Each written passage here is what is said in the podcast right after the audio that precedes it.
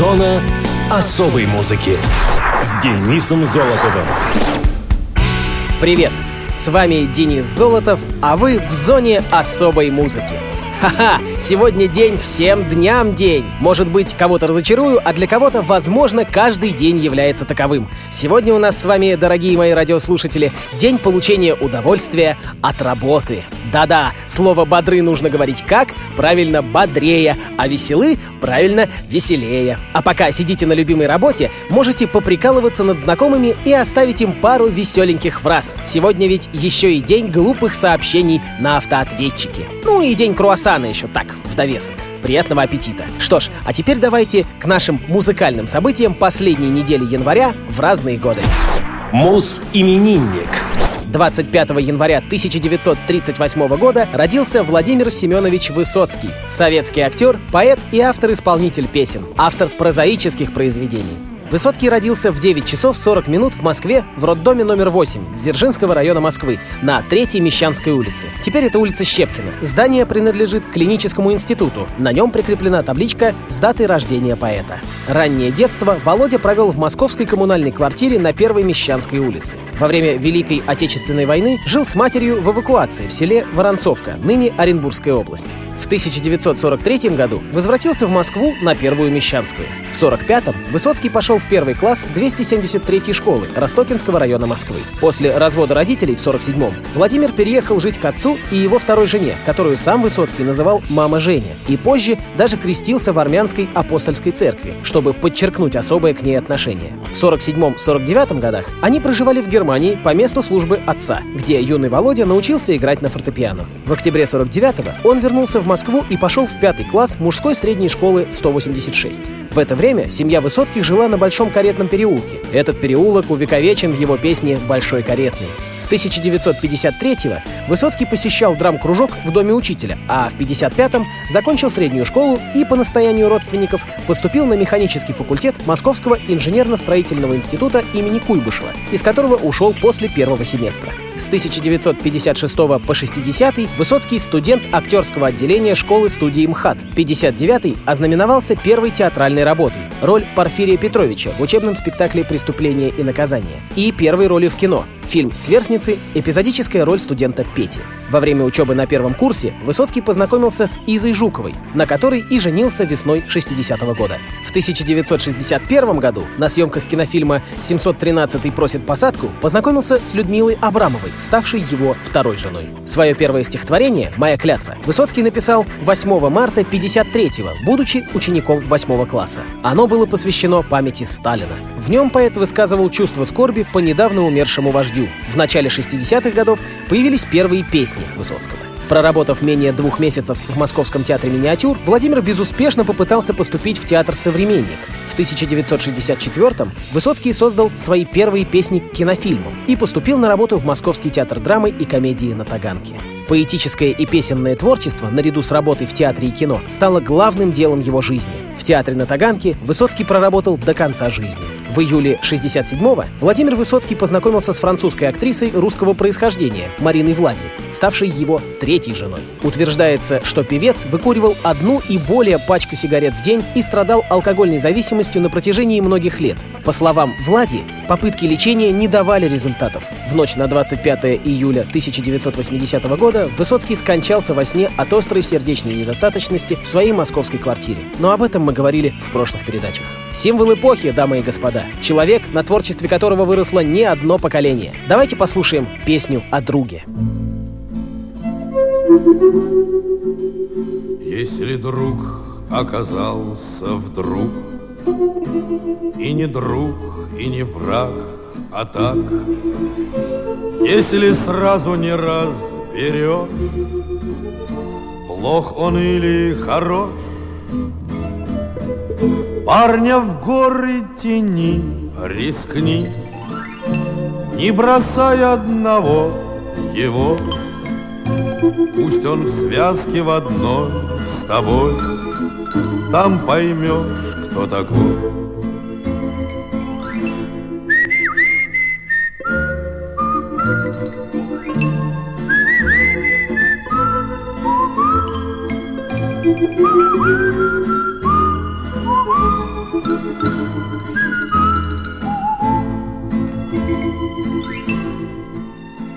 Если парень в горах не ах, если сразу раскис и вниз, шаг ступил на ледник и сник, оступился и в крик, значит, рядом с тобой чужой, ты его не брони, гони. Вверх таких не берут и тут, про таких не пою.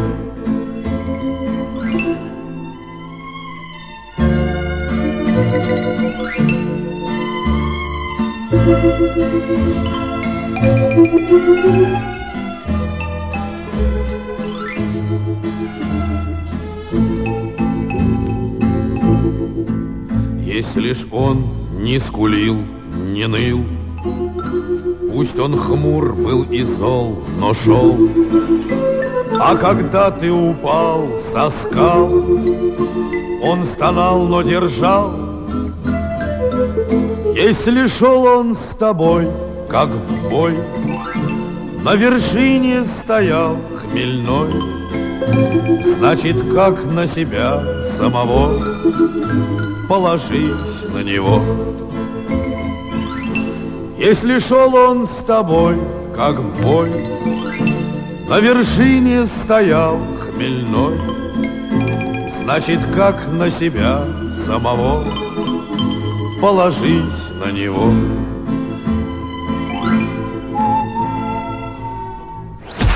Муз-именинник. двадцать шестого января тысяча девятьсот пятьдесят седьмого года родился Эдди Ван Хален, американский гитарист-виртуоз и автор песен нидерландского происхождения, конструктор гитар и усилительной аппаратуры, основатель вместе со своим братом Алексом одноименной хард-рок группы Ван Хален. Эдвард Лодевейк Ван Хален родился в голландском городе Неймеген.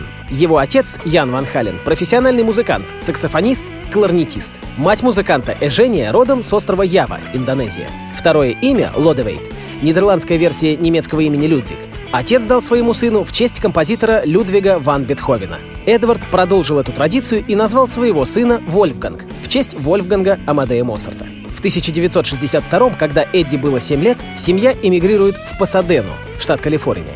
Когда Эдди был ребенком, он учился играть на пианино, как и его старший брат. Однако игра на фано не привлекла его. Однажды Эдди признался: кто хочет провести свою жизнь, сидя за пианино? Это скучно. В то время как Алекс начал практиковаться играть на гитаре, Эдди начал осваивать ударную установку. Но через некоторое время братья поменялись инструментами, и уже Эдди стал осваивать электрогитару. Будучи подростком, он часто запирался у себя в комнате и практиковался в игре. Огромное влияние на молодого Эдварда оказала группа Cream.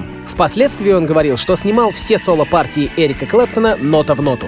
Первоначально группа Ван Хален называлась Genesis. Название было изменено на Mammoth, когда они узнали, что в Англии уже есть группа под названием Genesis. Аппарат приходилось арендовать у Дэвида Ли Рота. Эдди начал присматриваться к нему как к вокалисту. Да и в таком случае можно было экономить на аренде. Через некоторое время было решено переименовать группу. Ли Рот решил, что фамилия двух братьев Ван Хален звучит клёво, и в результате название было изменено. В тысяча девятьсот семьдесят шестом году Джин Симмонс оказался на концерте Ван Хален. Он почувствовал потенциал молодой группы и спродюсировал демо, записанное в одной из студий Лос-Анджелеса. В следующем году группа подписала контракт со звукозаписывающей компанией Warner Brothers. После нескольких демо-записей в октябре музыканты записали свой дебютный альбом, который вышел десятого февраля семьдесят восьмого. Эдди считается одним из первых популяризаторов тэппинга. Тэппинг — это техника исполнения на электрогитаре, когда гитарист правой рукой извлекает звук, ударяя пальцем по грифу и возбуждая колебания струны. Ван Хален очень сильно повлиял на последующее поколение гитаристов, задав моду на скоростную и яркую игру в восьмидесятые. Эдди также использует тэппинговые флажолеты, прием, при котором гитарист извлекает флажолет путем удара правой рукой по определенному ладу на грифе. Также Эдди является одним из первых гитаристов, которые стали использовать тремоло-систему Floyd Rose. При помощи этой тремоло-системы и вкупе с флажолетами он получал звуки, которые прозвали Horse Sound или Elephant Sound за необычное и дикое их звучание. Особой популярностью пользуется его гитара «Франкенстрат», собранная им самим. В октябре две тысячи двенадцатого года Ван Халена признали лучшим гитаристом всех времен по версии журнала Guitar World. У Эдди отсутствует треть языка, удаленная в ходе лечения от рака. Сам музыкант подтвердил эту информацию в две тысячи первом году. Эдди Ван Халену шестьдесят один. Самые добрые пожелания. Jump.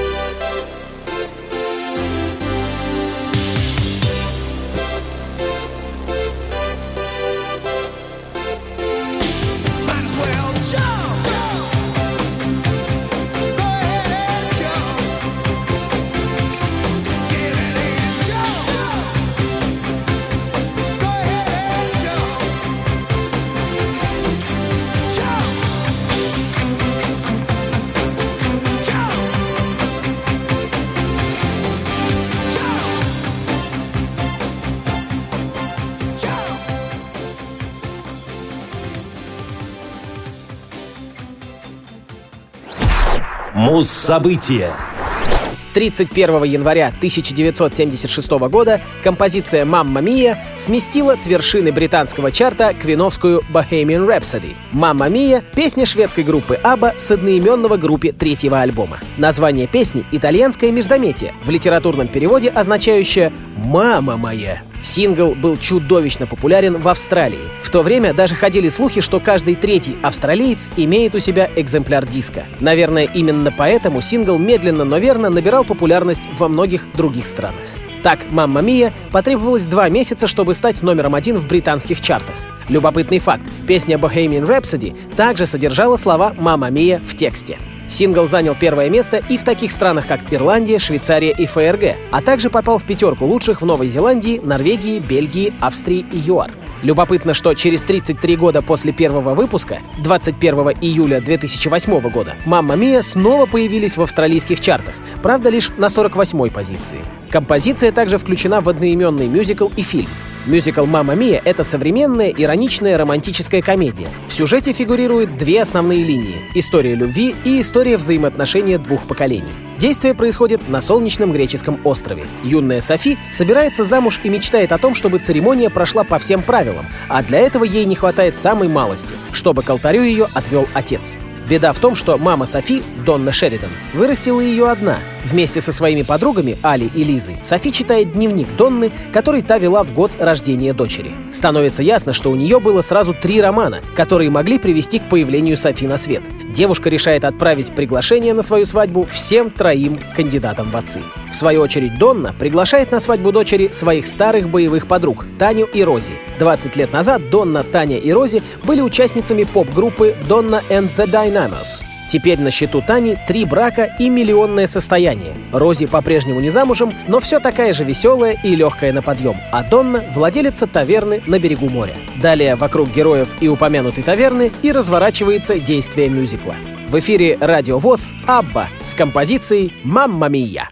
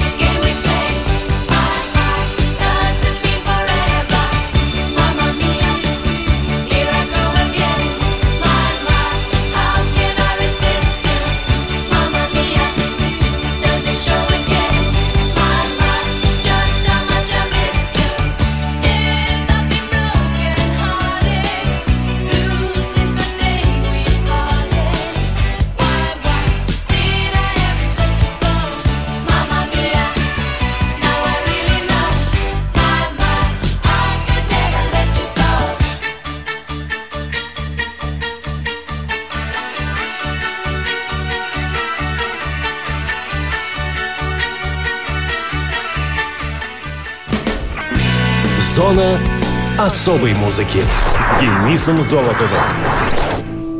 На этом все. С вами был Денис Золотов. Слушайте хорошую музыку в эфире Радио ВОС.